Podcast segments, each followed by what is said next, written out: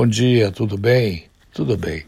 O Senado da República está resistindo em aprovar o corte do salário do servidor. A medida faz parte da proposta do governo para conter gastos públicos, que inclui ainda estados e municípios. Criar renda no Brasil é tranquilo, ele vai a toque de caixa. Mas para cortar alguns privilégios, aí a coisa não anda. Na hora do pega para capar, as corporações funcionam.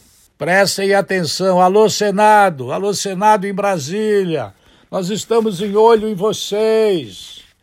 Se vocês não cortarem os salários dos servidores públicos, vocês vão perder as eleições mais feio ainda.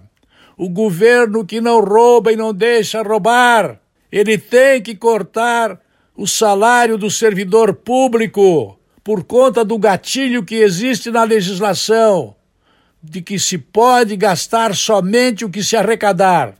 Criar renda no Brasil é fácil, mas cortar privilégios é coisa difícil. Vocês estão resistindo em aprovar o corte no salário do servidor.